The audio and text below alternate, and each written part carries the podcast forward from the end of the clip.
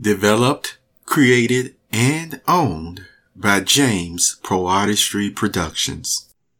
Good morning, perceptive readers. This is James. Over the past year, there have been still a few individuals that I've checked on regularly, even though I have not, you know, subscribed to their channel, which I told you about uh, my reasons uh, uh, that causes me to uh, subscribe. Maybe not as much as I used to, but you know, again, that's just a, a routine I go through before I will subscribe to a certain channel. But see, that doesn't mean that I do not save these persons' uh, channels or what have you um, somewhere, whether it's in the writing pad, my drawing pad, or even um, my web browser. So the whole point is I'm able to check on them regularly. Well, I want to share with you just recently um, he brought up the subject of uh, um, what you can take with you uh, when you return to the ground, and which again, it's nothing uh, but your good name. Or, or, you see what I'm saying? It's nothing but your good name. And the whole thing is, you know, at the beginning of this year, you know, I got to talk like I always talk. Not only do I firmly believe but I really do know. Oh, here goes, here goes. They can say, "Oh, we, oh, we got him this time," but I'm going to say it anyway. I really do know. Mark my words. There really is a resurrection. Okay, I mean, there's not, you know, resurrection back to life there's not an ounce of doubt in my mind. See, and the thing that makes it difficult, one of the things that makes it difficult for persons to believe this at times is because, you know, they haven't seen it yet. And since those miracles that Jesus performed thousands, uh, you know, a couple of thousand years ago, it makes it seem like, well, we haven't seen it in our lifetime of someone raising the person back up to the dead, and they were all there, you see, healed, beautiful self. And, and, you know, like I said, when I say healed, you know, uh, physically we know.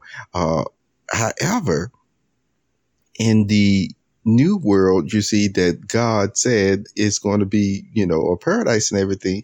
When persons do come back to life, yes, they're going to have their personalities. And yes, all those physical ailments will be healed right away. And the thing that I want to mention is, uh, even though it's like they'll be picking up from a deep sleep, still, um, any types of trauma and things of that nature, okay, they'll be aware of it but let me tell you, all the conditions in the environment will now be conducive for them to be healed even quicker.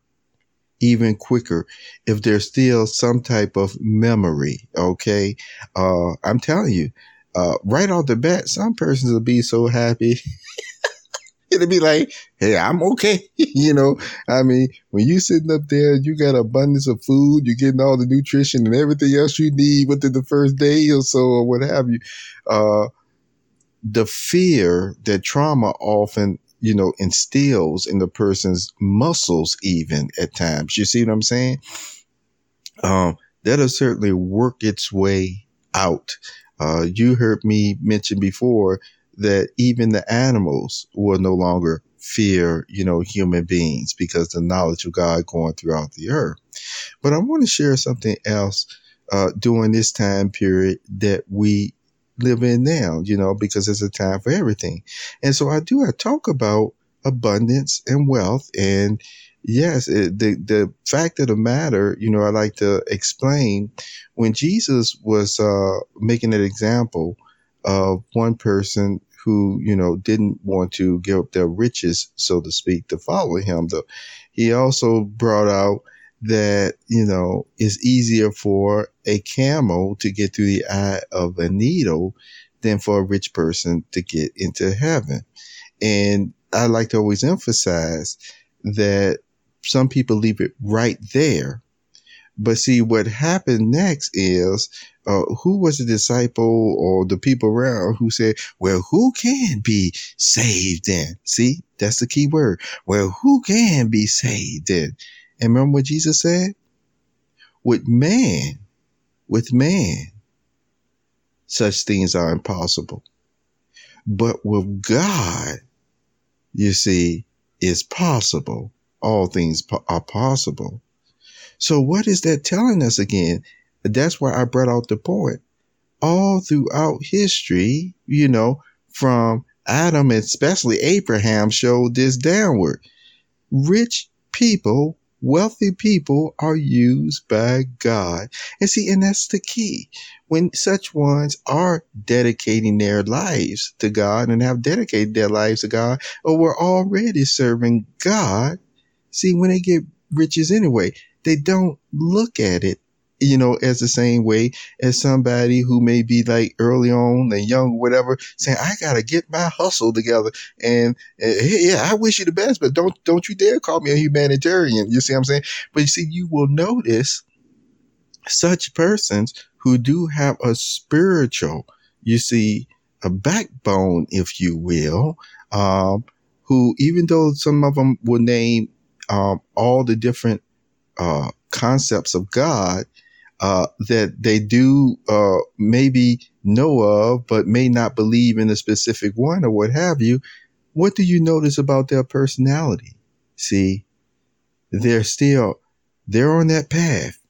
See, in some cases or many cases, maybe who you think is starting to call him or call her. See, God, you see, true God, Jehovah. Remember those scriptures about being drawn, Jesus, and being drawn by God. So I just want to make the emphasis that that statement about, you know, um, riches and things of that nature, it really goes to show that even Jesus brought it out. With God, all things are possible. So a person can really still keep a nice, peaceful balance, you see, from being poor and from being the very, very rich. And that is a fact. So keep that in mind because remember, money is a tool, a tool to keep us in good health and a tool to promote the good news and a tool to just share good things with others and a good tool to enjoy the quality of life because what else does Ecclesiastes say?